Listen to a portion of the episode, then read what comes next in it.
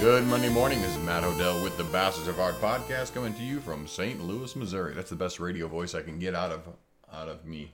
I'm not a radio person. I mean, my face is like a radio person. That old joke, but just really not a radio person. I uh, I, I I need a co-host because obviously, like sitting here in a in a small tank in a bubble and not having that kind of like back and forth with somebody is a bit awkward. I mean, I'm sitting here in my office by myself talking to a computer screen, hoping somebody listens to this. And I know you are listening to it because I've got some emails um, of people this week that are there is good to hear. I got uh, Steve from Minneapolis sent a uh, uh, a message to me, and Colby, and he's in Columbia, Missouri now. He sent a message to me, so that does feel really good, guys, and I really appreciate um, taking a minute to to say thank you because um, I really don't or this isn't like Instagram. There's no likes. I don't put a.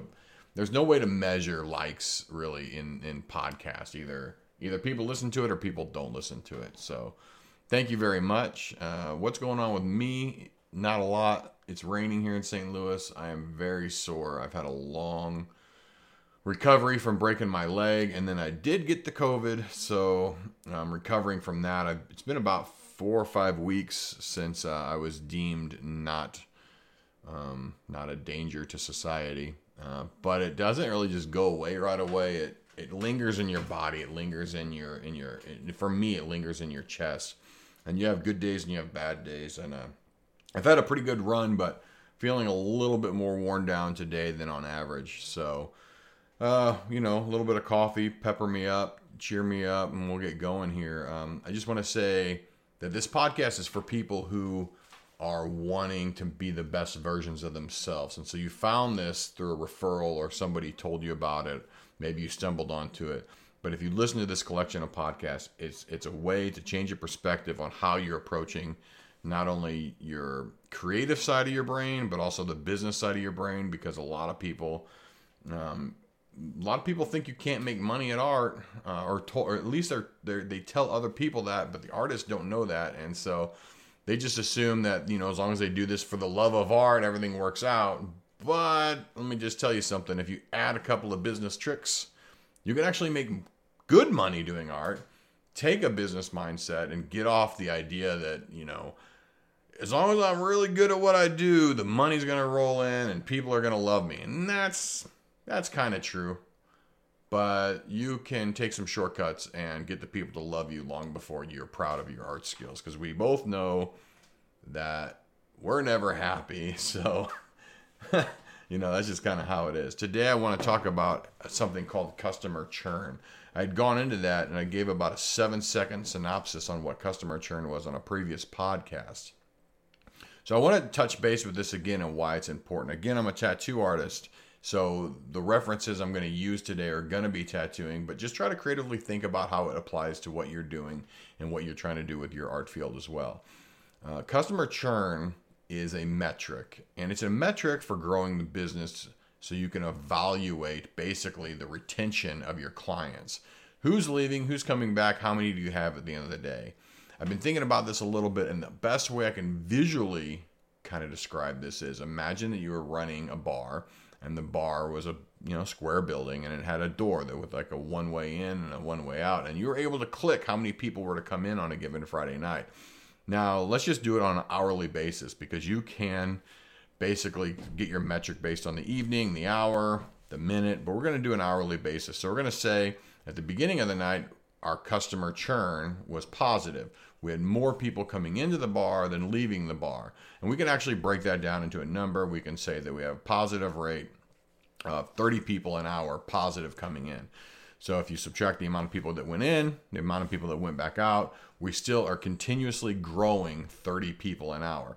Now, as the bar tends to get to the main part of the evening, say 10 o'clock or so, it tapers off a little bit and it almost comes into a null where we're not as having as many people go in and as many people go out. It's almost an equal number. And then towards the end of the evening, you're going to have people leaving the bar more so than coming into the bar. So you're going to get a negative churn, maybe a negative churn of 20 for the first hour, negative churn of 10 for the second hour, until eventually everyone leaves the bar. And that right there, that scenario can almost address what it's like to have a, a long career. So you take it instead of being an evening, consider that being a year or a month or I'm sorry, a year or, uh, or, or 10 years or 20 years. And the excitement and the energy at first, you get a lot of clients. Then it gets into almost a null phase, and then everyone starts to kind of linger and move away because you've lost their attention.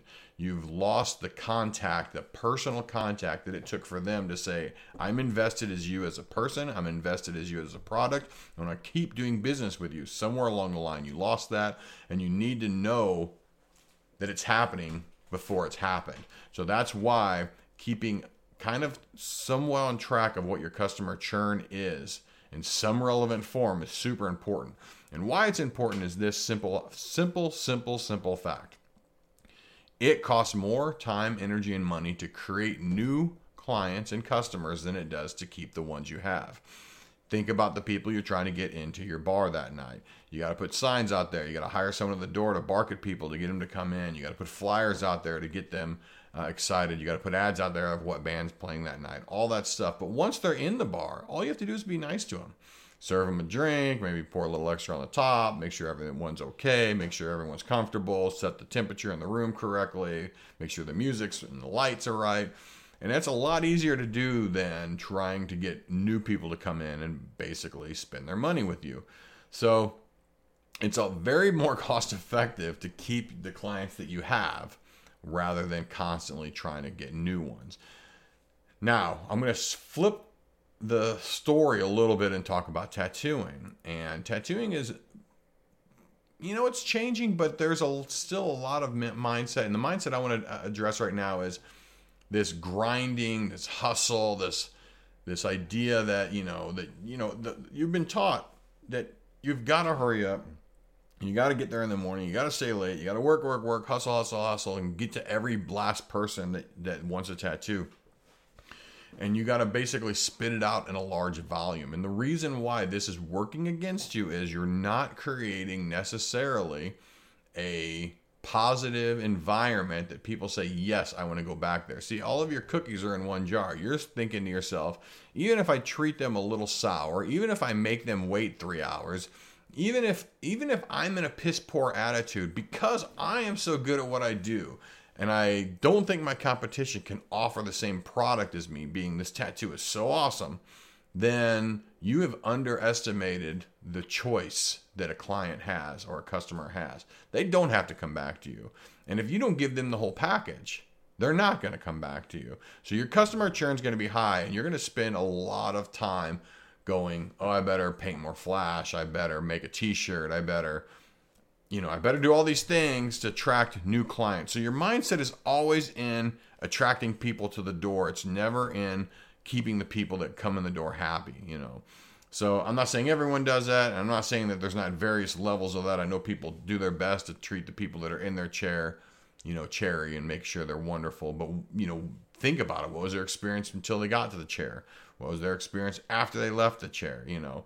So what would negatively affect the tattoo churn? So you, let's just talk about the person that's got about four or five years into tattooing. They know what they're doing, for the most part and they're getting excited and they're starting to actually build a clientele. This is the difference between just doing what the business, whatever tattoo shop you're working for, is brought to you and sat in front of you and you tattooed them. But people are actually interested in you a little bit more often than not, right? Let me explain to you a couple of ways how you fuck that up.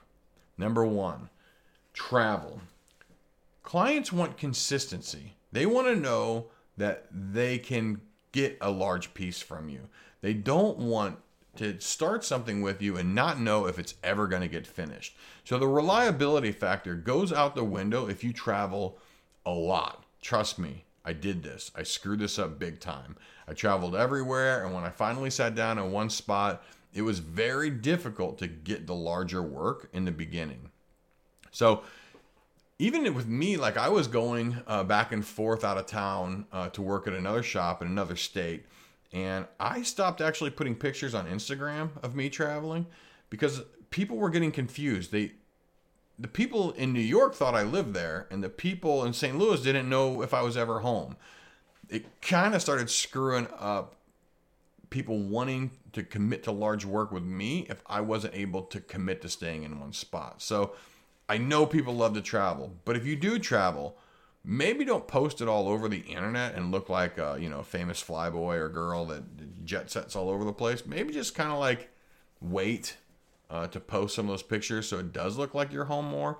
This next one is kind of obvious drug use. Now, this is kind of a weird one, right? Like, let's say that you build up a clientele and you, I don't know, you're doing pretty good. And then the party side takes over and takes over more and more. And somehow you cross a threshold that your work is a little more inconsistent and your lifestyle is a little more inconsistent and people are starting to notice. But here's a part of the churn that most people haven't really considered it doesn't happen overnight. You don't start losing clients immediately, not like the example I gave with a nightclub. So there's a delay, right? There's a lag. So you were doing good work, and all of a sudden, let's say January 1st, you stop doing good work. You start slowly going down the shitter because your lifestyle choices suck. Now, the people out there that are happy with their work, they're not keeping tabs on you, man they keep referring people to you. And as those people keep getting referred to you and they leave with less than stellar tattoos or less than stellar experiences, and they share that with the person that they referred them to, right? Like, hey, why did you tell me to go this guy? This guy was a joker, man. He showed up an hour late, high as fuck. After a while, you will be deemed by the client community who do talk to each other through the referral system that you're just not one of the people that people need to even mess with anymore. So it might take a year, might take two years, might take three years, but your your your churn is going to come into some negative numbers. And the hard part is, I just mentioned this before, creating new clients is harder than keeping the clients you have. So now you have a bad reputation and you're starting to try to build clientele back up. It'll take, I mean, it'll take like another two or three years for people to even trust you again. At that point in time, I mean, you might as well just move out of the state and start all over again, which is what most people do. All right. Being inconsistent with your hours, not being somewhat predictable, not knowing when someone's going to be at the shop or not knowing when someone is going to be able to tattoo you, uh, that that can suck. People want to know. So, you know, just being able to schedule somebody kind of at the same time, like basically this kind of this kind of goes under the umbrella of taking care of your people. So, I try not to. I try to keep consistency by like if they if their first appointment is on a Friday at five, I keep all their appointments Friday at five. I do my best to do that. I try not to do like one at two in the morning and then one five weeks later and then one seven months later and then one two weeks later. I try to keep the con- the consistency there.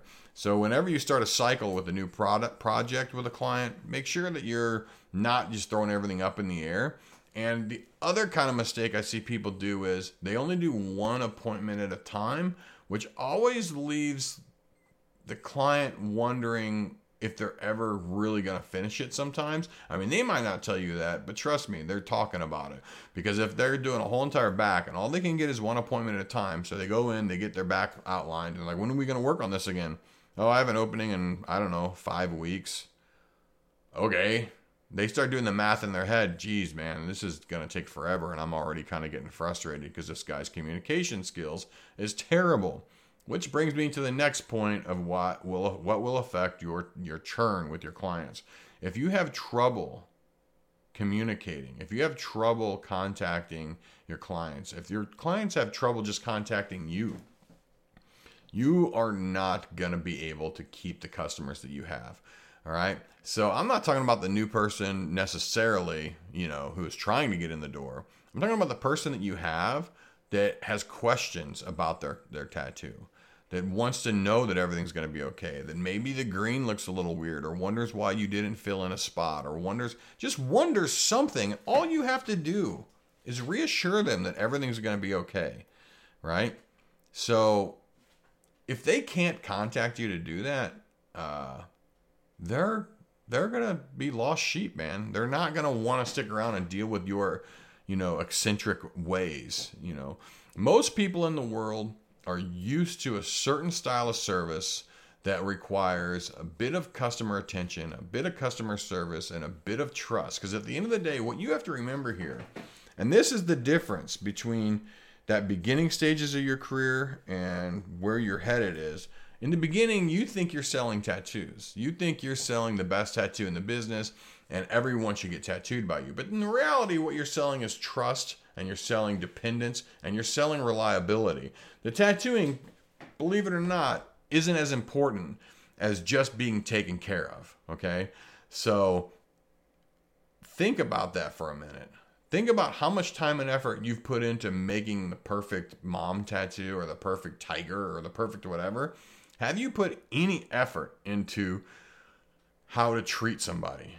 how to build relationships with someone. When was the last time you called one of your clients and said, How are you doing? How's life? Last time we talked, you know, you said your brother was in the hospital. Is everything okay? It is okay to under to to to these people have poured their heart out to you. It is okay to re- reach out to someone every now and then and say, "How you doing, buddy?" So that kind of falls under the poor customer service. And this is kind of a given, man. Everyone knows.